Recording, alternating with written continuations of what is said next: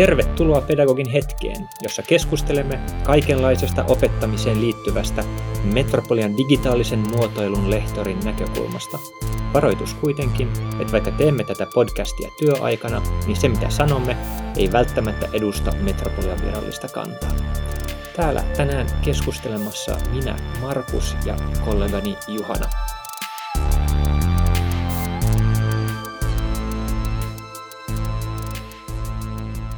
Moi Juhana. No terve vaan. Pitkästä aikaa taas mikrofonin äärellä. Kyllä joo, tuli vähän taukoa tässä, mutta mukava päästä taas vähän höpiseen.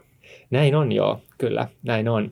Ää, nyt on suuret odotukset, että, että tota niin, kaikki odottavat superjaksoa pitkän tauon jälkeen. Kyllä, kyllä me ollaan valmistauduttu monta kuukautta tähän uuteen koitokseen. Juuri näin.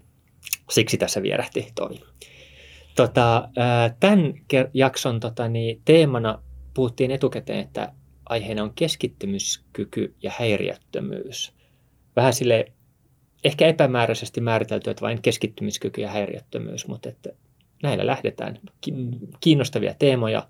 Mietitäänkö ensin, että miten tämä teema sun mielestä liittyy tähän niin kuin podcastin aiheeseen, eli pedagogiikkaan ja opettamiseen? No tietenkin tosi monella tavalla. Itse olen huomannut ja moni muukin opettaja on huomannut, että jollain lailla sekä opiskelijoiden että oma keskittymiskyky on jollain tavalla huonontunut vuosien saatossa. Mekin ollaan sen verran pitkään ollut opettajia, että, että on niin kuin muistikuvia joistain ajoista ja sitten on niin kuin tästä ajasta, mutta ehkä mulla on niin kuin itsellä semmoinen henkilökohtainen, jos mä niin kuin kerron tavallaan semmoisen tarinan omasta näkökulmasta, miten tämä on tullut hyvin tärkeäksi osaksi mun mielestä sitä niin kuin omaa opettamisen ajattelua on se, että mä oon joskus itse aloittanut meidän alan opiskelun vuonna 1998. Meillä oli kaikilla omat tietokoneet luokassa ja sitten mä aika nopeasti sen jälkeen, kun oltiin aloitettu, niin rupesin huomaamaan, että mä en pystykään keskittymään siihen,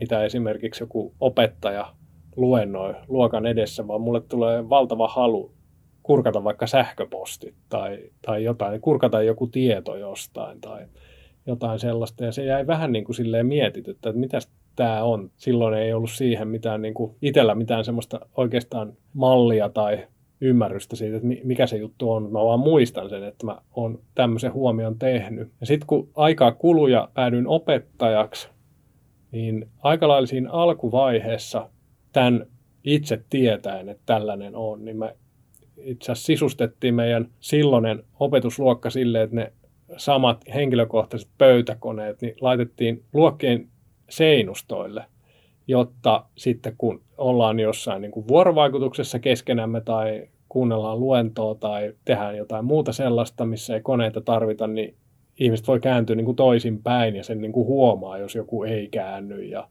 näin. Että se oli semmoinen niin kuin ensimmäinen, ensimmäinen semmoinen kokeilu ja, ja, ja toimikin mun mielestä aika hyvin ja ja sittenhän se niin kuin myöhemmässä vaiheessa, vuosia myöhemmin vielä, niin jalostui tähän niin kuin leirinuotio-ideaan, eli siihen semmoiseen kalusten mööpeliin, joka meillä on meidän omissa luokissa tällä hetkellä kaikissa, jonka ideana on se, että, että siinä on näyttöjä joka suuntaan ja sitten opiskelijat ja opettajat kaikki istuu ringissä sen ympärillä ja tarkoitus olisi, että siinä ei ole niin kuin välissä mitään tietokoneita tai, tai pöytiä tai muuta, vaan että ollaan, ollaan sen niin kuin ympärillä silloin, kun ollaan ikään kuin keskustelemassa ihmisten kanssa. Ja jos nyt sitten tämän niin kuin palauttaa siihen kysymykseen, että mitä me tekemistä täällä on niin kuin pedagogiikan kanssa, niin mä ajattelen sillä lailla, että suuri osa oppimisesta tapahtuu jonkinlaisessa niin kuin kuuntelun ja dialogin vaihtelussa. Että me kuunnellaan muita ihmisiä, me omaksutaan siitä asioita ja sitten me mahdollisesti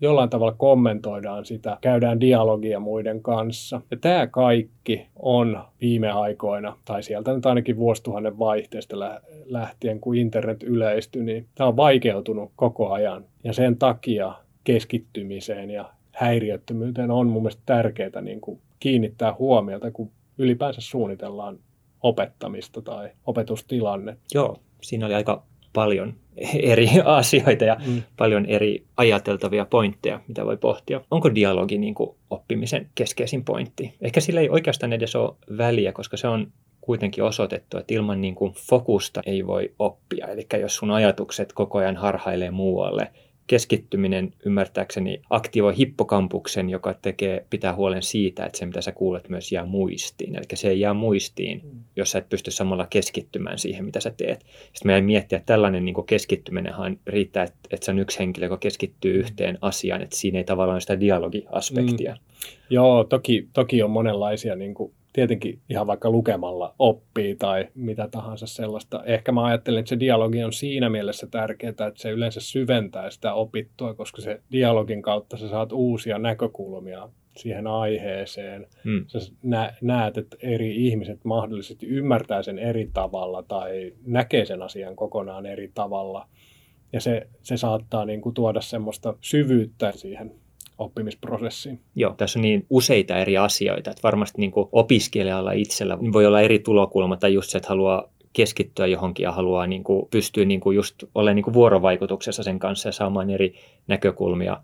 Ja opettaja haluaa, niin kuin, että opiskelijat keskittyvät siihen, mutta haluaa myös, tai tavallaan, että opiskelijalla on sellainen niin kuin kapea ehkä keskittyminen joskus, ja opettajalla pitää olla laaja, että se pystyy seuraamaan koko sitä luokkaa, mitä tapahtuu. Ja lisäksi haluaa niin kuin häiriöttömän tilan luoda, että kaikki voi mahdollisimman hyvin keskittyä siihen mm. aiheeseen. No joo, mietin siis vaan, että on mm. useita eri näkökulmia, useita eri tulokulmia tuohon, koko tähän asiaan ja eri, eri asioita, mitä halutaan. No tota, okei, eli tällainen jo kreikkalaisten ymmärtääkseni harrastama tällainen demokraattinen lähestyminen, että ollaan ringissä ja ollaan tasa-arvoisia – niin tämä oli yksi lähestyminen sun mielestä. Niin, se mun mielestä jollain tavalla tehostaa sitä vuorovaikutustilannetta, että kaikki näkee toistensa kasvot. Verrattuna sen perinteiseen luokka-asetelmaan, missä ihmiset näkee toistensa niskat. Niin jos halutaan tavallaan semmoista dialogia tai vuorovaikutusta, niin se on musta niin kuin oleellinen osa. Samalla se tekee vaikeammaksi semmoisen piipahtamisen muissa maailmoissa erilaisilla digilaitteilla, koska sä oot tavallaan kaikkien näkyvissä, että se vaatii vähintäänkin paatuneisuutta, että sä rupeatkin selaamaan kännykkää, kun te olette niin kuin keskustelemassa siinä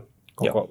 koko ryhmän kanssa. Joo, niin se opettajan näkökulmasta ehkä myös se niin kuin tehokas työn tekeminen on, on keskeistä, että jos miettii tällaista, en mä tiedä onko, se jo, onko joku huomiotalous jo vanhentunut termi vai puhutaanko siitä yhä, kai se on yhä ajankohtainen, Eli se, että eri applikaatiot ja eri jutut koko ajan kilpailee meidän huomiosta ja, ja se on niin kuin arvokasta, niin sitten ehkä on tärkeää, että me kaikki työssämme ja opettajana myös niin kuin voidaan tehdä valistuneita päätöksiä tai pystytään itse niin kuin vaikuttamaan siihen, että mihin me tätä meidän arvokasta huomiota sitten ohjataan koko ajan. Joo, ja, ja ylipäänsäkin, että että miten me halutaan aikamme käyttää, kun me ollaan niin kuin yhdessä oppimisen äärellä. Se kaikkien aika on arvokasta, niin sitten se on kurjaa, jos se jollain tavalla vesittyy sen takia, että puolet ihmisistä ei ole edes henkisesti läsnä Joo. siinä tilanteessa. No tota, pitäisikö lyhyesti, miksi nämä laitteet ovat niin koukuttavia ja vievät huomion?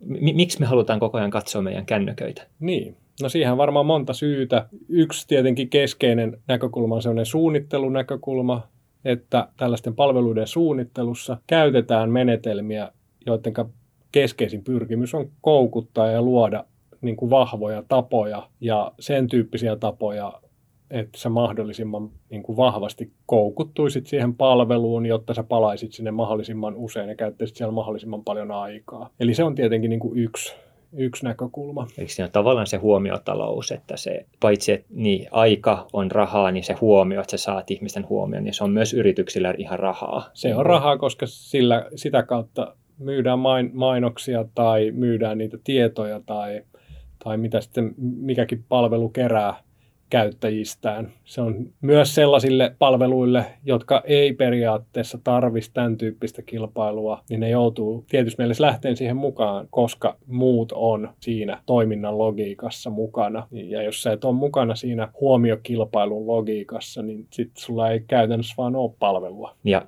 ehkä tuohon siis ihan fysiologisesti on osoitettu, että niin kuin sä sanoit, ne on suunniteltu, jotta ne koukuttaa, että ne aiheuttaa fysiologisesti ihan dopamiinin eritystä, eli hyvä, hyvän olon tunnetta käyttäjissä. Mm. Että se on ihan fyysisestikin osoitettavissa, että ne on koukuttavia ja siitä tulee hyvä, hyvä olo, kun koko ajan katsot sitä uudestaan. Tuntuu, että olet tehnyt jotain Kyllä, kyllä. Joo, ja sen lisäksi ne tuottaa dopamiinia, niin niiden lähtökohta on se, että pyritään hyväksikäyttämään ihmisten negatiivisia tunteita. Eli Mm. pyritään ikään kuin lievittämään jotain negatiivista tunnetta, vaikka ahdistumista, tylsistymistä, Joo. ää, jotain tämän tyyppistä. Joo, ja mä itse asiassa valmistuessa, valmistautuessani tähän podcast-kertaan, niin mä selasin läpi tämän Nir Eyalin Indistractable-kirjaa. Tiedät Nir Eyalin Mm, varmasti joo, joo. hyvin kirjailijana.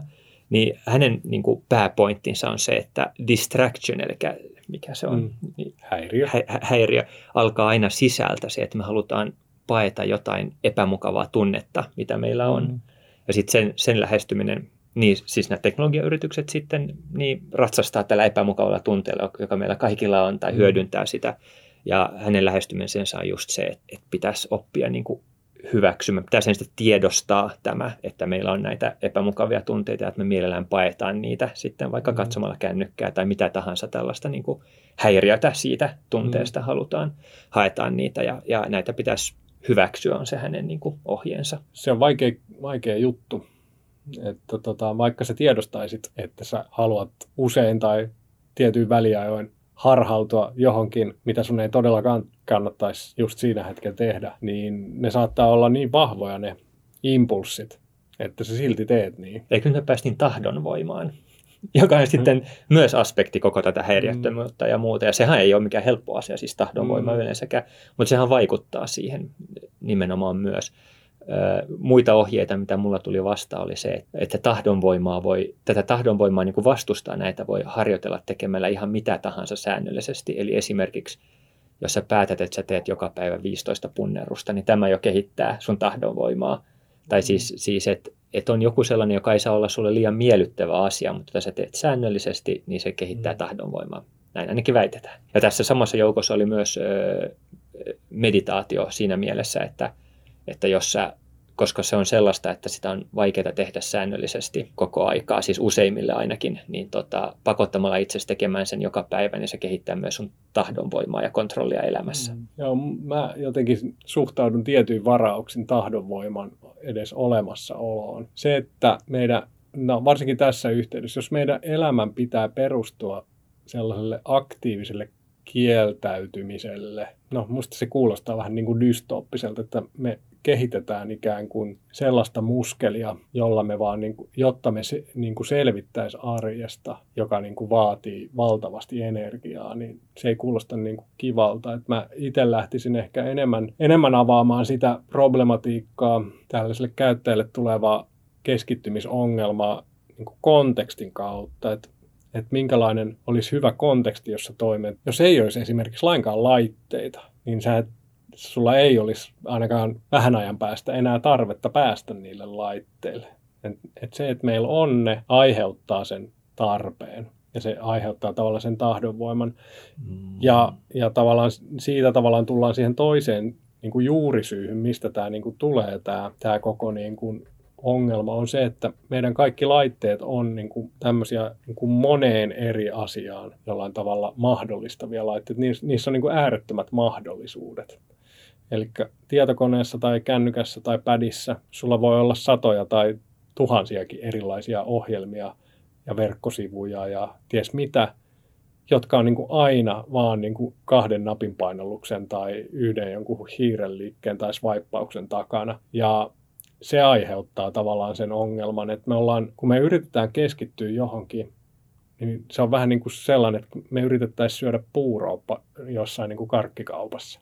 Että meillä on ne kaikki niin kuin herkulliset asiat siinä ympärillä, mutta sitten me yritetään keskittyä siihen, että no tämä puuro on nyt kuitenkin se, mitä me halutaan syödä. Ja tämä on tavallaan semmoinen niin ihan rakenteellinen ongelma meidän teknologiassa tällä hetkellä, jolle mä en niin kuin näe edes, että sit niin kuin välttämättä pystyttäisiin mitenkään ratkaisemaan, että meillä on jonkun verran tämmöisiä single task-laitteita, että ollaan niin kuin riisuttu laitteet minimiin, että jollain Amazon Kindlellä, Kindlellä ei voi mitään muuta kuin lukea tai, tai sitten jollain niin kuin erilaisilla kirjoitus tämmöisillä laitteilla pystyy vaan kirjoittamaan tekstiä, mutta ei mitään muuta.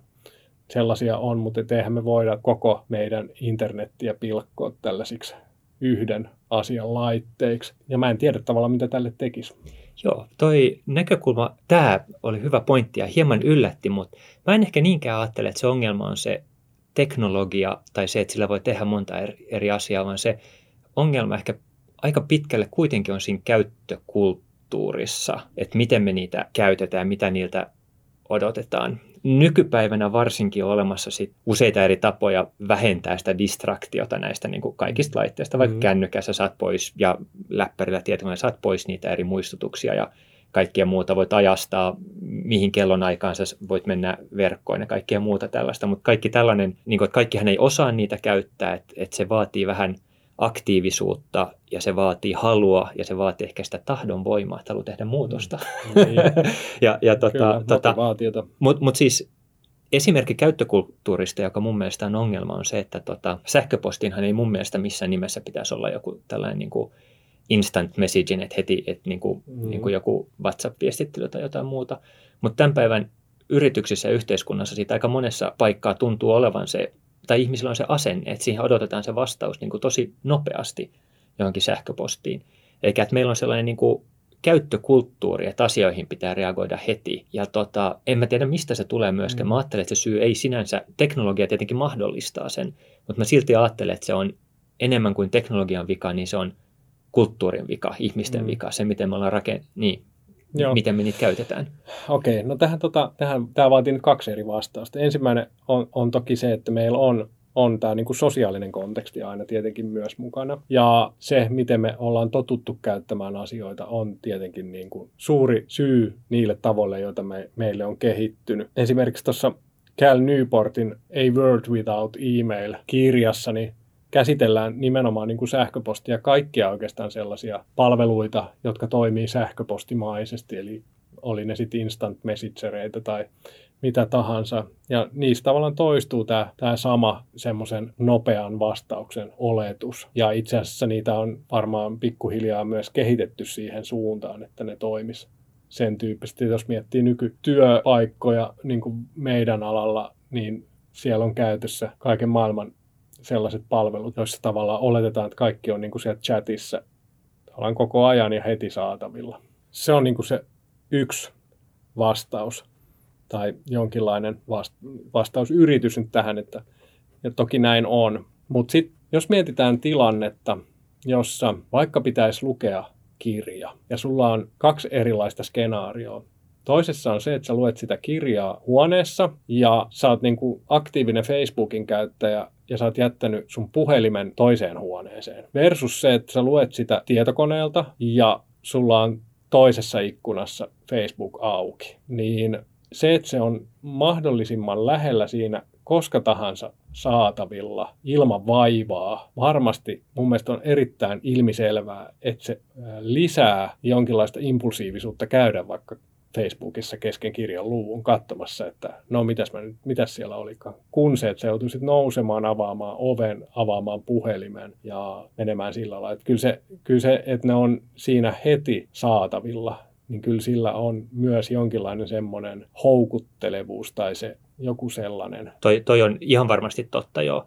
Eli sitten se tavallaan, jos tämä on just vertaus tähän laitteeseen, jossa on kaikki asiat yhdessä, niin mm. joo, se on, se on, siinä mielessä se on ongelma joo. Ja sitten me päästään just takaisin siihen, että sen, sen Facebookin voi piilottaa sinne niin kuin oven taakse ja piilottaa sen avaimen tyynyn mm. alle, vaikka se onkin niin kuin vertauskuvannollisesti mm. niin kuin kännykässä. Että on näitä ohjelmia, jotka, kyllä, kyllä. jotka tekee tai osa ihmisistä poistaa vaikka Facebook-applikaation ja sitten ne loggaa ulos, että ne menee vaan selaimella sinne ja joka kerta pitää syöttää sekä käyttäjätunnus että salasana, että ne ei salli se, että se muistuu siellä ja tulee automaattisesti. Se tekee sitä niin paljon monimutkaisempaa, että sitten se vähen, harventaa niitä kertoja, kuinka usein sä käyt siellä katsomassa. Eli se on niinku yksi, yksi ohje, että miten lähestyä tätä. Että jo, jos sä haluat tehdä asian A ja asia B, häiritsee sua tekemästä asiaa A, niin tee asia B mahdollisimman vaikeaksi, siirrä se mahdollisimman kauaksi. Niin, niin. Mä, mä sanoisin, että, että mieti kontekstia, missä oot. Et mitä kaikkea sä haluat mahdollistaa sun kontekstissa. Se voi olla fyysinen tai, tai digitaalinen konteksti. Koska myös sellaiset asiat vaikuttaa tietenkin, että onko hälyä ympärillä. Siis tähän niin kuin häiriö, häiriö asiaan, että onko hälyä ympärillä, onko esimerkiksi muita ihmisiä tarkkailemassa sua tai muuta, niin vaikuttaa kanssa valtavasti. Et, et varsinkin nyt kun puhutaan oppimisesta, niin yksinolollakin on niin kuin suuri merkitys oppimiselle. Tästähän, niin kuin, olikohan se 50-luvulla semmoinen Robert Chajonk teki torakoilla testejä. En nyt käy sitä tarkemmin läpi, mikä se testi oli, mutta lopputulos oli se, että kun muita torakoita on katsomassa, niin oppiminen vaikeutuu torakoilla. Ja se on sitten sen jälkeen testattu kaikilla muilla eläimillä ja ihmisillä, ja se tavallaan pätee, pätee meihin kaikkiin. Eli oppimiseen pitäisi sisältyä myös yksin tehtyä ajattelutyötä tai mitä se nyt sitten milloinkin on. Että jollain tavalla se liittyy tähän kontekstiin sillä lailla, että, että täytyy olla myös välillä täysin häiriötön konteksti. Joo, tähän samaan mä törmäsin myös tässä, että vaaditaan tällaista niin sanottua hiljasta aikaa, quiet timea, jolloin saa olla ihan itse rauhassa omien ajatusten kanssa. Ja tämä on ilmeisesti pakollista, varsinkin jos haluaa, että se mitä, mitä on oppimassa, että se menee niin kuin pitkäkestoiseen muistiin, että se siirtyy mm. sinne, niin sitten pitää olla tällaista rauhallista aikaa. Toinen kiinnostava tutkimus, joka tuli mieleen tuosta torakkatutkimuksesta, joka mulla tuli vastaan, että on sellaista niin kuin, tota, toisen käden, käden häiriöitymistä, eli second hand distractions. Siis oli tutkimus, että jos ympärilläsi on muita, jotka katsovat koko ajan kännykkäänsä, niin se vaikuttaa suhun, että sä haluat tehdä mm. sitä. Tai ei tarvitse olla kännykkä vai mikä tahansa niin kuin ihmisiä, jotka eivät keskity, jos sä yrität kuunnella luentoa ja sun vieressä on henkilö, joka ei syystä tai toisesta keskity siihen, ihan sama mitä se tekee, mm. niin tämä tarttuu suhun ja sä et myöskään tee sitä. Ja sitten kiinnostavaa on se toisen suuntaan menevä, että jos sulla on ympärillä ihmisiä, jotka keskittyvät tosi aktiivisesti, niin tämä tarttuu suhun myös. Mm. Eikä ympäristö ja muilla ihmisillä on merkitystä, mutta se voi myös parantaa sitä oppimista, jos on, kaikki ovat yhtä motivoituneita tai mm. jos on tehty sellainen päätös, että nyt hitto me keskitytään ja kuunnellaan mm. Joo. jotenkin. Tämän, tämän takia mun mielestä ei ole mitenkään täysin pöyristyttävää miettiä, että joskus olisi esimerkiksi, ei tietenkään aina, mutta että olisi välillä sellaisia opetustilanteita, jossa kaikki laitteet on täysin kiellettyjä. Että mm. ei ole mahdollista tavallaan ainakaan sinne häiri, häiriintyä. Se on musta ihan niin kuin validi vaihtoehto joissain tapauksissa, jossa, jossa haluttaisiin nimenomaan, että keskitytään. Ja mua kiinnostaisi ehkä just se variaatio näiden eri, eri niin kuin tilanteiden ja laitteiden käytön ja muun mm. välillä. Että tämä olisi niin kuin yksi työkalu, jota hyödynnetään välillä. Ja... Mm. Joo, sillä lailla se mun mielestä niin kuin pitäisi mennäkin. Eli että meillä on niin kuin erilaisia moodeja ja sitten meillä on jonkinlaiset selkeät säännöt, että missä moodissa milloinkin ollaan. Että meillä on, on tavallaan niitä yksin, yksin työskentelyvaiheita, joissa tietenkin on sitten vielä monta eri moodia. Että on, on niin kuin työstömoodia, joka voi olla sekavampi ja sitten on esimerkiksi just tämmöisiä niin kuin lukumoodeja tai jonkun uuden asian omaksumisen moodeja, jotka on, niin kuin, vaatii vielä enemmän semmoista niin kuin häiriötöntä keskittymistä. Ja sitten on tietenkin näitä niin kuin erilaisia yhteistyön moodeja, on niin kuin dialogi, jossa keskitytään, sitten on tekemisen moodeja yhdessä, jossa niin kuin tehdään yhdessä, jossa keskittyminen ei tarvitse olla sama, se ei ole ihan niin kuin samanlaista. Ja sitten on varmaan niin semmoisia jonkinlaisia, niin oleellista on myös, että on jonkinlaisia semmoisia niin haahuilun moodeja.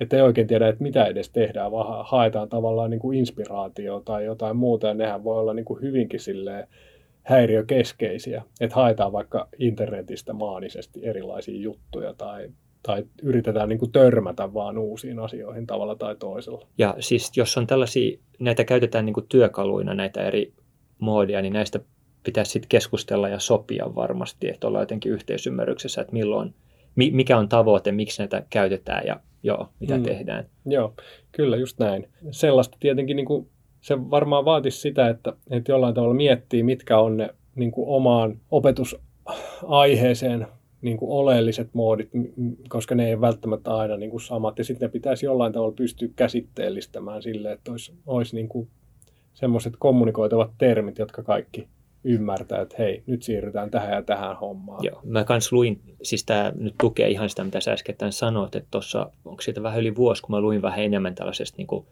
luovuudesta ja niin kuin teorioita sen luovuuden ympäriltä. Ja siinä, siinä oltiin sitä mieltä, että tällainen niin kuin ei yhteen asiaan keskittyvä tai ei, ei keskittynyt ajattelu, vaan enemmän sellainen niin kuin unelmoiminen, mm. niin kuin sen työn niin kuin vapaa-ajatuksen juoksu ja se, että on vähän niin kuin, saa olla vähän niin kuin sotkua sun ajatuksessa mm. ja sun ympäristössä. Voit hypätä asiasta toiseen ja muuta. Että tämä niin kuin luo sen niin kuin ympäristön sille luovuudelle, tai että sieltä mm. voit saada sitten näitä vaikutteita ja ideoita, jotka, joiden pitääkin jäädä tavallaan sitten pyörin ehkä sun alitajunta ja niistä mm. tulee sitten joku lopputulos joskus myöhemmin. Joo, jos puhutaan oivalluksista, niin oivallus syntyy niin, että saatat ensin inputtia näet vaivaa sen inputin jollain tavalla käsittelyyn, sitten se jää jonnekin niin kuin takaraivoon raksuttaa. Ja sitten juuri silloin, kun sä et odottanut, niin se jollain tavalla synnyttää jonkun oivalluksen. Ja tavallaan tätä, tämä on ikään kuin esimerkiksi sellainen, mikä niin kuin, mun mielestä voi olla sellainen riski, että tätä ei niin kuin välttämättä tapahdu enää niin paljon, koska,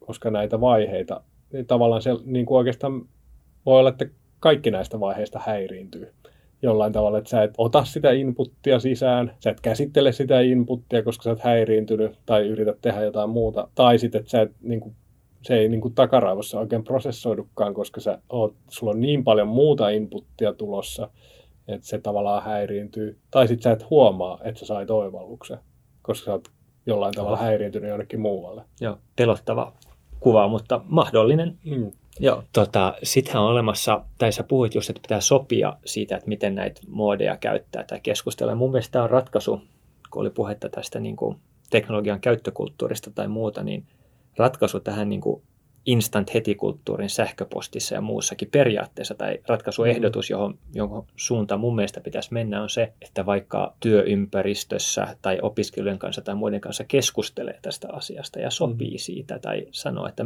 minkälaisia nämä työkalut on ja millä tapaa me halutaan käyttää ne. Onko oikeasti järkevää pyrkiä sellaiseen käyttökulttuuriin meidän työympäristössä opiskelijoiden tai opettajien kesken, että odotetaan vastaus sähköpostiin niin kuin puolen tunnin sisällä vai, vai mitä me halutaan että tavallaan tällainen niin kuin ongelman esiin tuominen ja sitä keskusteleminen voisi olla hyvä sellainen ensimmäinen askel mm. mun mielestä näissä ongelmissa kyllä, tai näissä kyllä. asioissa. Joo, työelämähän on kuitenkin ainakin meidän alalla menossa tähän suuntaan muutenkin, että aika paljon on jo näkyvissä sellaista, että sovitaan vaikka, että aamupäivällä ei odoteta keneltäkään mihinkään vastausta esimerkiksi. Tai että on joku tällainen säännöstä, että johonkin tiettyyn aikaan kaikki saa keskittyä täysin siihen, mihin, mitä niiden sillä hetkellä täytyy kaikista eniten tehdä. Ja sitten on joitain tiettyjä aikoja, jolloin oletetaan, että sitten käydään tämmöistä niin kuin kommunikaatioa muiden välillä. Ja sehän on ihan niin kuin, tämän tyyppiset jututhan olisi erittäin terveitä myös niin kuin koulumaailmaan. Mm. No yksi semmoinen ainakin asia, mitä mä mietin tähän häiriöttömyyteen ja häiriöttömään oppimiseen liittyen on myös tämä niin kuin ihan klassinen flipped classroom malli, jossa on niin kuin mun mielestä paljon tavallaan niin kuin hyvää siinä mielessä, että siinä se ikään kuin tiedon omaksuminen tapahtuu yksin jossain valitussa paikassa, ja siinä ei ole myöskään semmoista niin kuin aikarajoitetta, että sen täytyy kestää tämän tai ton verran sen ikään kuin tiedon omaksumisen. Ja sitten kun tullaan koululle, niin ei, ei oleteta, että tarvitsisi olla koko ajan niin kuin superkeskittynyt vaikka jonkun yhden ihmisen puheeseen, vaan voidaan ikään kuin käydä sitä dialogia ja ja tehdä, tehdä tavallaan sen omaksutun tiedon pohjalta jotain yhdessä. Et se, se on mun mielestä semmoinen, niin kuin, sen mä halusin niin kuin nostaa semmoisena yhtenä, yhtenä niin kuin mallina, joka tukee mun mielestä semmoista häiriöttömämpää oppimista. Jos, jos vaan kykenee siis omaksumaan sen tiedon sitten, kun on yksin. Et se, se vaatii tietenkin sit opiskelijalta nimenomaan sitä, mitä se sitten onkaan motivaatio tai tahdonvoimaa tai miksi sitä haluaa kutsua. Niin. Tähän on, on tietenkin kaikenlaisia kikkoja olemassa kyllä, mikä helpottaa sitä, niin kuin kun oot yksi, että miten, pitää, eh, miten kannattaa niin kuin opiskella. Ja se, mitä me ollaan meidän opiskelijoiden kanssa välillä käyty läpi ja keskusteltu, niin on, on Pomodoro-tekniikka. Mm. Mun mielestä on ihan hyvä mainita, koska se on, se on aika laajasti kai tunnettu ja käytetty, mutta kyllä se mm. myös on tosi hyvä. Kyllä. Jos on joku, joka ei tiedä, miten se toimii, niin tota, Pomodoron perusteet on se, että tarkoitus on, että jos sun pitää keskittyä ja saada jotain aikaiseksi, niin tämä on hyvä tekniikka. Ja ensimmäiseksi sinne valitaan jokin tehtävä, mitä aiot tehdä. Ja sitten laitetaan ajastin päälle. Muistaakseni se on 25 minuuttia se perusaika Joo. siinä. Ja sitten tämän 25 minuutin aikana sä et tee mitään muuta kuin sitä tehtävää, jonka olet päättänyt, että teet. Eli puhelin on poissa, sähköposti on poissa, Facebook, ihan kaikki muu. Teet vain sitä yhtä asiaa, keskityt siihen. Ja tämä on helpompaa, koska tiedät, että se on vain se 25 minuuttia. Kello soi 25 minuutin päästä. Sitten kun se soi, niin on viisi minuuttia aikaa seuraavaksi ottaa tauko ja tehdä ihan mitä haluat. Niin kuin, jopa sille, että kannattaa palkita itsensä. Että se on osa tätä, että tee jotain, mitä haluat tehdä. Että se on niin kuin palkitsevaa. Ja myöskin tämä taukohan on myös sille neuropsykologisesti tärkeä siinä vaiheessa, koska aivot, kun ne kun ottaa sen tauon, niin aivot pystyy paremmin käsittelemään sen ja lokeroimaan sen omiin aivoihin sinne kohtiin, minne se nyt sitten meneekin ja muuta. Eli sillä on tärkeä funktio sillä tauolla muutakin kuin sen motivoimisen kannalta. Ja sitten tällaisia 25 minuuttia plus 5 minuutin kierroksia tehdään kai kolme kappaletta. Tai neljä. Tai neljä, no, joo. Ja sen jälkeen otetaan pidempi 30 minuutin tauko. Ja näitä on olemassa näitä Pomodoro-kelloja, ajastimia verkossa vaikka kuinka paljon. Vaikka tomatotimers.com on sellainen, mitä mä oon mm. käyttänyt. Se on hyvin toimiva systeemi ja siinä just nimenomaan näkyy se, kuinka se itse asiassa sä et tarvitse tahdonvoimaa, kun sä oot tehnyt päätöksen, että sä teet jotain asiaa. Vai tarviiko? Vai vaatiiko se päätös alkujaankin tahdonvoimaa? En no se, saa, se saattaa vaatia, mutta sen jälkeen, kun sä oot tehnyt päätöksen, että nyt mä keskityn tähän tämän ajan, niin se ei ole vaikeaa. Eli se tavallaan semmoinen jonkinlainen niin kuin priorisointikyky niin kuin nousee tärkeäksi asiaksi. Että sä tiedät, että tämä on nyt niin tärkeä juttu, että tätä kannattaa edistää ja nyt mä päätän, että mä teen tälle jotain tämän ja tämän verran aikaa. Niin siis oikeastaanhan kaiken taustalla tosi vahvasti on motivaatio mm. yleensä, että, mikä, niin kuin, että mitä, motiva- mitä syitä sulla on tehdä tämä asia tai tehdä se, että mitä, siis jos sä oikeasti haluat tosi paljon tehdä jotain, niin onhan se tosi paljon helpompaa tehdä se. Niin kuin, että sanotaan, että jos sä esimerkiksi nautit tosi paljon kitaran soittamisesta, onhan se mm. helppoa sitten löytää se aika ja niin kuin keskittyä ja uppoutua siihen.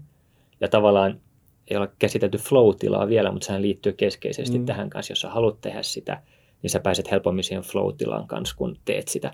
Ja, tota, ja toisinpäin, että jos sun motivaatio, jos sä opiskelet jotain, mikä ei oikeastaan houkuttele sua, sä et ehkä ihan usko siihen alaan, jos, sä, niin jos et ole motivoitunut, se ehkä tuntuu väärältä, ja sitten opettaja sanoo, että sun on pakko tehdä tämä, sitten se on ehkä vähän vaikeampaa mm. keskittyä siihen. Sekin on mahdollista pakottaa itsensä, mutta... Kyllä, kyllä. Joo, tämä, tämä pitää paikkansa. Siihen tietenkin lisämaustensa tuo nimenomaan tämä nyt tämä meidän digiteknologia, joka niin kuin sekoittaa sitä meidän niin kuin priorisointikykyä. Kun kaikesta tulee vähän niin kuin semmoisia tulipaloja, että kaikki on niin kuin jotenkin tärkeää, niin jossain vaiheessa, kun riittävän pitkällä on sellaisessa erilaisten palveluiden impulsiivisen uudelleen katsomisen suossa, niin sä et enää muista tai tunnista, että mitkä oli oikeasti niitä tärkeitä asioita, vaan kaikki tuntuu yhtä tärkeältä ja se, niin kuin, jotenkin se priorisointi katoo täysin, jolloin sä oot täysin niin kuin sun omien impulssien vietävissä. Sellaista ainakin silloin aikoinaan, kun, kun some nosti päätään joskus vuonna 2007 omassa käyttäytymisessä huomasi sellaisen niin kuin, että asiat ei enää ole niin kuin, niin kuin oikeasti tärkeillä asioilla ja, ja sitten täysin triviaaleilla asioilla ei tunnu olevan enää mitään järjestystä, vaan kaikki tuntuu vaan tosi tärkeältä heti tässä ja nyt. Vaikuttaa varmasti. Jotenkin tuosta kaikessa tulee mieleen tämä sun dystoppinen, dystopia yhteiskuntakuvaus, jossa me eletään kieltämisen kautta, että tekee mieli vaan heittäytyä syvälle tähän kaikkeen ja sitten kaikki menee sekaisin ja me halutaan kaikkia heti ja pakko oppia kieltäytymään. Niin. Sen takia, ettei tarvitsisi koko ajan kieltäytyä, niin kannattaa tehdä sellainen, niin kuin mä oon sitä mieltä, että kannattaisi tehdä niin kuin hyvin jotenkin tarkkaan pohdittuja päätöksiä, että mihin leikkiin ryhtyy. Et sekin on tuossa noissa Newportin kirjoissa jois, jossain ainakin on, on nimenomaan tästä, että pitäisi tehdä semmoista niin kuin kartotusta, että mistä esimerkiksi palveluista on mulle aidosti niin paljon hyötyä, että mun kannattaa käyttää siihen niin paljon aikaa ja antaa sen häiritä mun kaikkia muita tekemisiä, että, että mä jään tavallaan käyttämään sitä. Ja Joo. pitäisi olla pokkaa poistua niistä palveluista, joita ei koe niin hyödyllisiksi. Tai varsinkin niistä, jotka kokee jopa haitallisiksi. Mutta yleensä ihmiset ei näin edes tee, vaan sitä jäädään tavallaan vähän niin kuin roikkumaan kaikkialle mä ajattelen, että tässä on vähän eri, toi on totta ja vähän eri tasoja tai tavallaan se kuulostaa niin, kuin niin absoluuttiselta, että on pakko poistua siitä palvelusta sitten. Mutta toi ajatushan pitää ilman muuta paikkaansa. että jos puhutaan vaikka notifikaatioista kännykällä, mitkä notifikaatiot mä annan, niin kuin, että ne saa pitää ääntä, saa sanoa bling, mm niin sehän pitää lähteä just siitä, että mistä mä koen, että on hyötyä. Että haluanko mä, että nimenomaan niin kuin esimerkiksi haluan saada tasatunneen muistutukset nouse seisomaan, tai haluan, mm. haluan että kaikki äh, oman perheeseen liittyvien WhatsApp-miestit, niin sanoo pling ja häiritsee mua mitä tahansa mä teenkin. Mutta sitten muut, muut asiat, niin niiden pitää olla hiljaisia muistutuksia, paitsi osa, jotka ei saa muistuttaa ollenkaan, että ne on koko ajan pois. Ja tietenkin osa applikaatioista deletoidaan, koska en halua niin kuin, liittyä mm. siihen ollenkaan. Mm. Tai tavallaan tällaisia tasoja. Ja tuntuu, että muutenkin ehkä, ehkä, siis kun mä kävin läpi näitä eri aiheeseen liittyviä verkkosivuja eilen, niin, niin se oli joku, joka oli luokitellut, että on olemassa tällaisia niin kuin eri leveleitä häiriöttömyyttä. On olemassa se monk-level, se munkki, joka mm. asuu siellä luostarissa eristyksissä yksissä. Ja silloin nimenomaan tätä teknologiaa, jossa yksi asia tekee yhden asian, ainoastaan yhden asian kerralla, eikä mitään häiriöitä tuu, tuu ja se on hiljasta ympärillä ja kaikki muu. Ja sitten on näitä niin kuin siitä pikkuhiljaa asteittain mene, menevää, niin kuin ei ihan niin radikaaleja versioita tästä.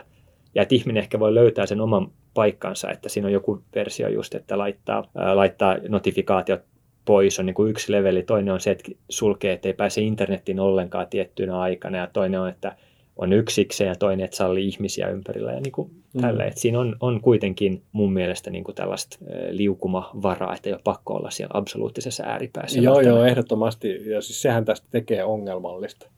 Meillä on niin paljon palveluita ja meillä on niin paljon erilaisia tarpeita ja ihmisiä, että jokaisen täytyisi tavallaan itse tehdä tuo työ, ja se on niin kuin valtava työ, ja se on niin kuin jatkuvaa työtä, koska palvelut muuttuu, sun elämäntilanne muuttuu, niitä tulee, kaikenlaisia juttuja tulee koko ajan uutta, jotkut asiat poistuu, sitten tavallaan sitä täytyisi koko ajan niin kuin jotenkin jaksaa työstää tuommoisella ihmeellisellä metatasolla, että mitä haluan elämältäni Totta. suhteessa teknologiaan. Ja, ja nimenomaan niin kuin sanoit. Ja kaiken lisäksi vaikka yritykset sanoo muuta, niin ne taistelee tätä vastaan, sua vastaan, että ne yrittää saada mahdollisimman paljon sun huomiota ja häiritä, vaikka ne itse väittävät jotain ihan muuta, niin että on tosiaan tehtävä aktiivisesti töitä ja yritettävä jotenkin päihittää nämä yritykset ja niiden, niin. Tota, olisiko tässä lopussa vielä hyvä käydä vähän läpi sellaisia niin kuin ongelmakohtia, mitä oppimiseen liittyen näistä erilaista häiriöistä ja keskittymisen niin kuin herpaantumisista syntyy.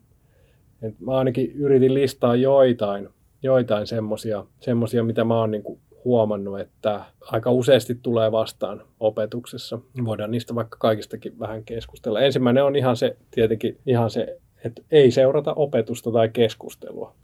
Et ylipäänsä ei olla edes paikalla. Musta se on aika yleistä nykyään. Joo, siis mahdollisesti ollaan fyysisesti läsnä, mutta ei henkisesti. Mm. Tai, joo, tämä on kyllä, olen samaa mieltä, tämä on ongelma, joka seuraa kyllä. Joo.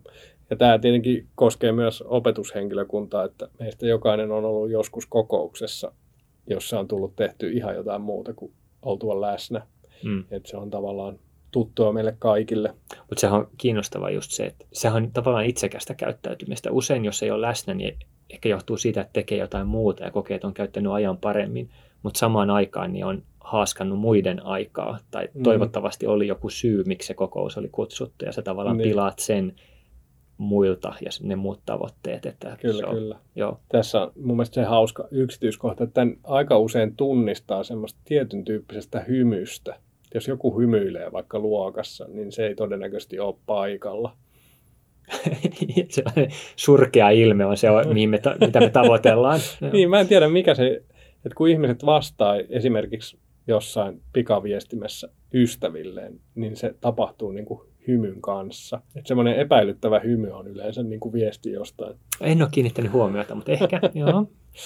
No joo. Toinen, mitä mä mietin, että, että on niin semmoinen ongelma, on se, että jos on vaikka jotain lukemistoa tai vaikka podcasteja tai videoita tai jotain sellaista, niin tekstit silmäillään ja tallenteet pikakelataan. Joko niin, että sitä niin kuin hypitään tai sitten kuunnellaan vähintäänkin jollain kaksinkertaisella nopeudella. Ja ne on mun mielestä molemmat niin kuin ongelmallisia tietenkin tekstisilmäily on vielä ongelmallisempaa, koska siinä ei edes niin kuin lueta, mitä siinä tulee läpi. Mutta myös ihan se, että kuuntelee kauhean kovalla nopeudella jo, jotain vaikka keskustelua tai luentoa, niin siinä kuitenkin jää sitä ajatteluaikaa niin paljon vähemmän, mitä siihen on niin kuin alun perin tarkoitettu, että sekään ei voi olla välttämättä oppimisen näkökulmasta kauhean hyvä asia. Joo, tosta, tästä oli se tutkimus ihan äskettäin, joka siis oikein, oikein hyvä ja suht laaja tutkimus, joka osoitti, että tota, audiokirjoja kuunnellessa niin ei menettänyt yhtään, vaikka nopeuden nosti 1,75 asti, niin kuin, että kaikki jäi mieleen ja sä muistit yhtä paljon kuin joku toinen ryhmä, joka oli kuunnellut niin kuin nopeudella yksi. Siinä tuplanopeudella kakkosen kohdalla ne rupesi, ja siitä ylöspäin, niin sitten rupesi Joo. katoamaan eikä muistanut. Mutta sehän on sitten erillinen juttu siitä, mitä sä sanoit, että siinä on vähemmän aikaa sen prosessoimiseen. Toihan on tosi keskeistä. Mm. Eli jos sä kuuntelet hitaasti, niin sä ehdit enemmän niin kuin miettiä muita asioita siihen liittyen. Jos sä kuuntelet 1,75, ehkä sä, se jää mieleen yhtä hyvin ja kaikki muu, mutta kansi ehkä harkita sit itse, että olisiko hyvä sä laittaa kuitenkin sitten sellainen viisi minuuttia tyhjää aikaa sen jälkeen niin. ylimääräistä, ihan vaan, että prosessoi sen tai antaa vähän aikaa niin kuin miettiä sitä ja muuta, että ei koko ajan tule uutta asiaa ja uutta asiaa ja uutta asiaa ja tuplanopeudella koko ajan kaikki. Kyllä, kyllä. Mutta tämähän on kai muutenkin, tämähän on niin kuin sama niin kuin siinä Pomodoro-tekniikassa ja näissä, että ihmisillä on rajallinen keskittymis, se aika, mitä sä pystyt keskittymään. Et joissain tutkimuksissa sanotaan, että se on 20-25 minuuttia per asia ja se pidempi on 60 tai 90 minuuttia, uskoakseni mm. vähän riippuen tutkimuksesta ja muusta. Mm. Ja ihmisistä, ihmisissäkin on variaatioita. Ja, ja tota, ymmärtääkseni lisäksi niin on osoitettu, että digiympäristöissä se on vähän lyhyempi kuin paperiympäristössä tavallaan. Joo, näin se, että se, että se vielä niin kuin lyhenee tavallaan se, kuinka kauan sä pystyt yhteen asiaan keskittymään. Sitten sen jälkeen pitäisi aina ottaa se tauko, jotta mm. aivot niin kuin ehtii nolloutua, sisäistää, mitä just tuli niin kuin opittua tai mitä tuli vastaan, ja sitten vasta voi jatkaa. Muuten se katoaa, ei, ei ainakaan jää pitkäkes, aikaiseen muistiin sitten. Mm. Joo, sitten mulla oli täällä tämmöinen, kun epämääräisyyttä tai tylsyyttä ei siedetä. Et varsinkin se niin kuin, tylsyys on nykyihmiselle jotenkin hirveän hankala asia. sitten jos mä mietin niin kuin, oppimista, semmoisia niin isoja oppimiskokemuksia tai isoja yhteisiä oivalluksia vaikka, niin se tulee monesti niin kuin, tylsyyden kautta.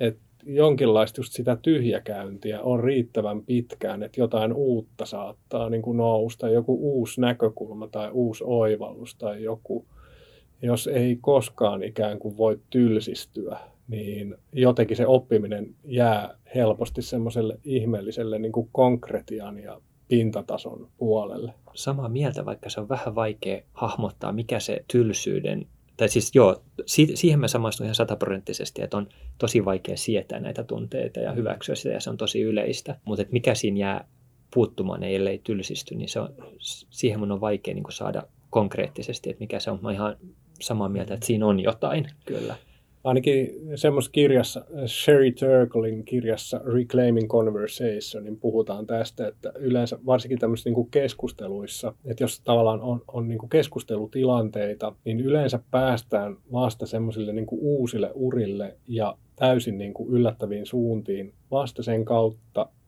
että me ollaan ensin vähän käyty niin kuin semmoista tyhjänpäiväistä keskustelua, joka ei niin kuin, tunnu vievän yhtään mihinkään. Vasta sitten päästäänkin itse asiaan. Se keskustelun alkupuoli, vaikka se tuntuisi, että puhutaan asiasta, niin saattaa olla tavallaan sitä, mitä me jo tiedetään. Mutta sitten se ikään kuin se tylsyyden ikään kuin harmaan alueen läpi mentyä, me päästään jonnekin, joka on niin kuin jotain yllättävää tai uutta. Kiinnostavaa. Joo, tässä mä näen suoraan sellaisen korrelaation tähän podcastien tekemiseen, että pitäisikö jaaritella vähän pidempään kuitenkin alussa aina. Että... täytyy ruveta tekemään pitempiä podcasteja. Joo. Kyllä.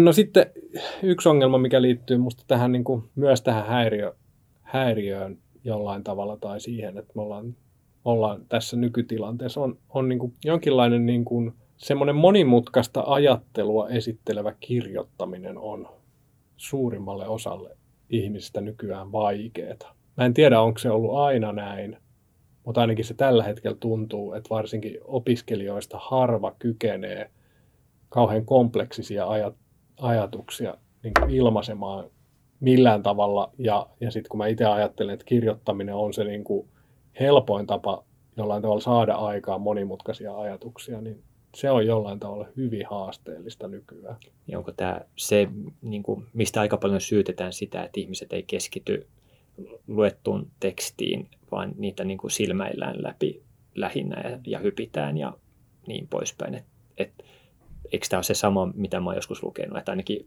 syytetään tai epäillä, että tämä vie sit, niin tuhoaa sit sen kyvyn pystyy niin kuin itsekään tuottaa sellaista monimutkaista ja syvään menevää sit tekstiä ja ajatusta. Niin, kyllä se varmaan niin on, että jos et sä tutustunut vaikeisiin ja monimutkaisiin ajatuksiin, niin sun on itse asiassa mahdotonta niitä tuottaakaan. No sitten tämä nyt liittyy oikeastaan internettiin ylipäänsä tämä ongelma, että jotenkin on semmoinen, vaikka sitä ei ehkä ääneen haluta lausua aina, niin on joku sellainen uskomus, että, että luullaan, että tiedon löydettävyys voi niin kuin korvata tämmöisen sisäistämiseen perustuvan oman ajattelun.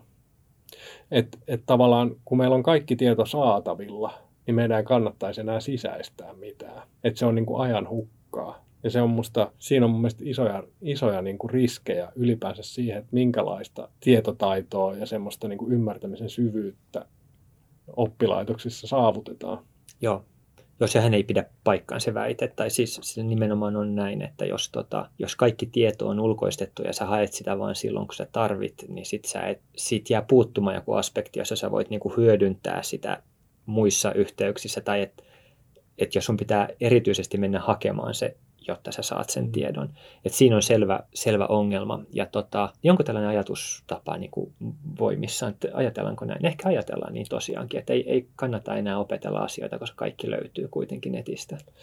Niin, en, en mäkään nyt osaa sanoa, onko tämä nyt, ei, tämä on ihan täysin tavallaan niin kuin, vaan niin kuin funtsittu, funtsittu asia, mutta jotenkin mä niin kuin ajattelen, että ainakin tällainen tekosyy saattaa välillä olla tai löytyä ei mun kannata tätä nyt opetella, että mä tiedän, että se nyt löytyy tuolta, sit jos mä sitä tarviin. Ja, ja kyllähän tähän nyt niin itsekin koko ajan sortuu, että maailma on tosiaan täynnä kiinnostavia asioita, eikä oikeasti kaikkeen liity, tai ri, kaikkeen ei riitä aikaa, niin täytyy välillä ikään kuin vaan tai välillä tulee ajateltua, että no se löytyy tuolta, että mä luen sen joskus myöhemmin ja sitten ei enää ikinä koskaan palaa siihen. No se on tosi tuttu tilanne no. mulle.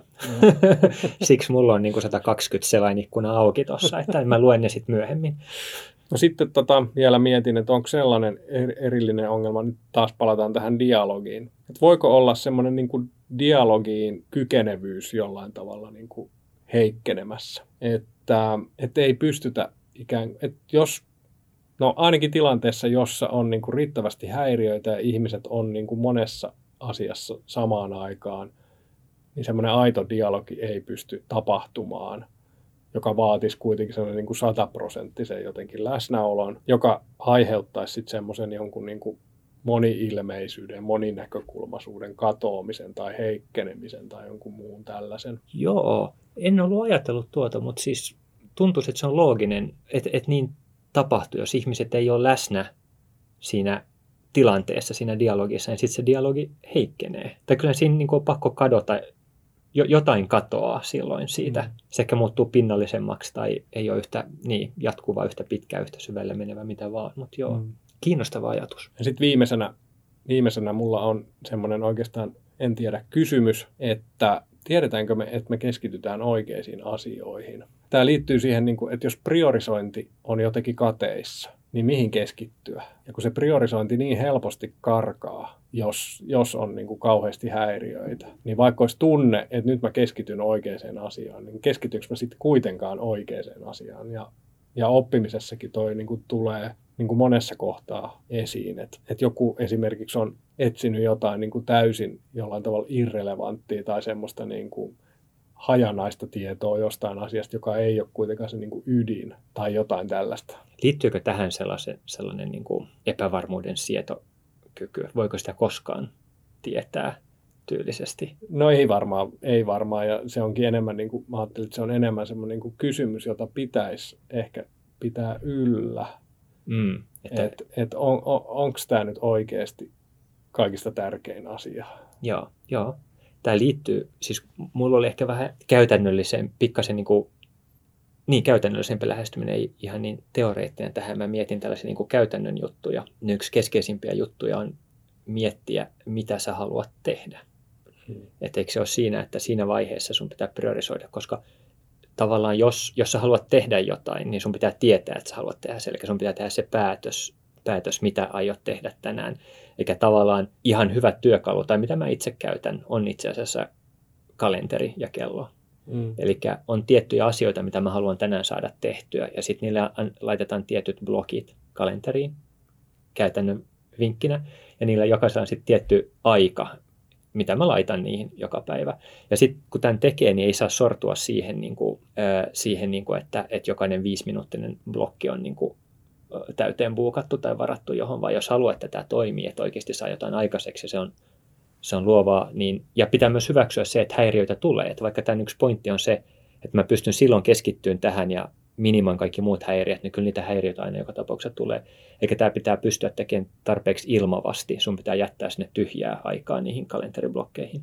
Tällä tapaa niin on tehnyt sen päätöksen, mi- mihin mä haluan keskittyä. Mä toivon, että ne on ne oikeat asiat, mutta mut se on, ainakin on sitten niinku yrittänyt tehdä sen päätöksen jossain vaiheessa, että mihin mä keskityn. Ja sitten mulla on tämä menetelmä, että mä tänä aikana teen vain tätä asiaa ja yritän sitten minimoida ne muut häiriöt mm. kykyjen mukaan. Samalla kuin ehkä ei pidä olla liian tiukka, että sitten tota, niin heittää tietokoneen seinään, jos tulee niitä häiriöitä, vaan mm. nimenomaan keskeistään hyväksyä se, että kyllä niitä tulee. Joo.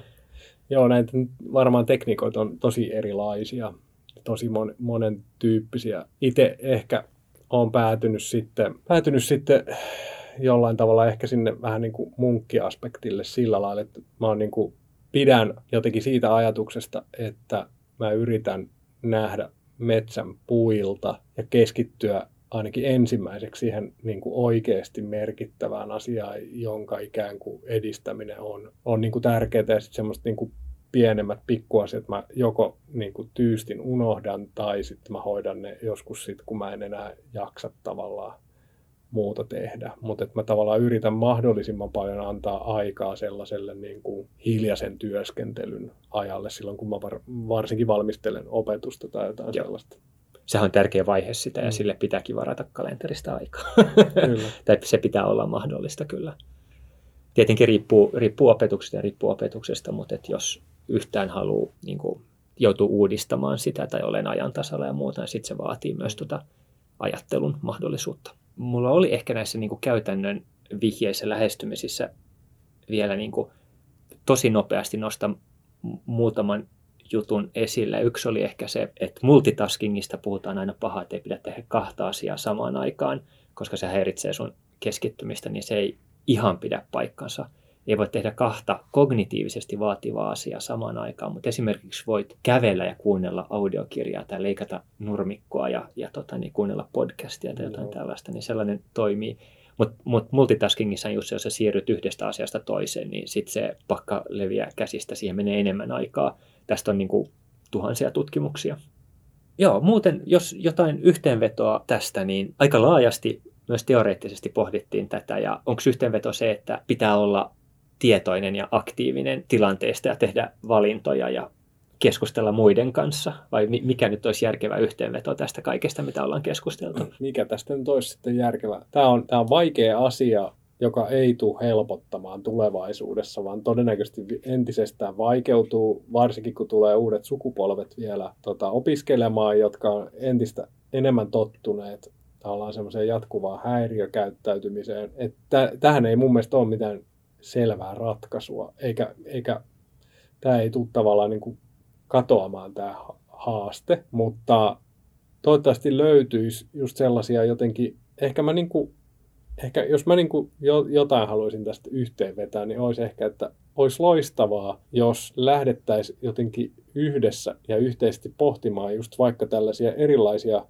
oppimisen moodeja ja niistä ikään kuin kommunikointia. Että meillä olisi jotkut tällaiset ikään kuin jonkinlainen tämmöinen kehikko, jonka voisi ottaa käyttöön, josta voisi valita näitä erilaisia moodeja ja tavallaan ne voisi jollain tavalla helposti kommunikoida myös opiskelijoille, niin se voisi olla ehkä semmoinen niin kuin hyödyllinen asia. Se olisi hyödyllinen ja kiinnostava. Se on ihan hyvä yhteenveto. Vaikka sä aina, sä aloitit sen taas sille negatiivisesti, että asia vaan pahenee tästä. Siinä missä mun tulokulma on enemmän se, että kyllä tota, niin, kun vaan nukutte kunnolla ja muistatte ottaa taukoja, kävellä, saatte mm. vähän valoa ja muuta, niin kyllä se siitä. Ehkä sellainen shoutout vielä, kun puhuttiin näistä teknologian ongelmista ja, ja että miten ne on suunniteltu, suunniteltu viemään kaiken meidän huomioon ja muuta, niin haluan mainita vain Center for Humane Technology, että se olisi hyvä, mitä useampi ihminen käy katsomassa ja seuraamassa niiden podcasteja ja kaikkia julkaisuja. Löytyy ihan www.humantech.com, Human Tech, tosi, tosi kiinnostava ja hyvä tota, niin, mikä se nyt on, organisaatio, Mm. joka tekee hyvää työtä liittyen hyvin keskeisesti tähän aiheeseen. Joo, mä jäin miettimään, siis se on siis Humane Tech. Joo, niin on Mm. humane, kyllä. Joo. Joo. Joo. Mutta kiitoksia tästä Kiitos. kerrasta. Kiinnostava aihe, josta olisi voinut vielä jutella pidempäänkin. Huhu. Mut joo, kiitos myös kuulijoille. Löydät meidät Metropolia Metropodia podcast-sarjasta ja myös mistä nyt yleensä kuuntelet podcasteja. Lähettäkää mielellään palautetta, kysymyks- kysymyksiä ja aiheideoita osoitteeseen pedagoginhetki at metropolia.fi.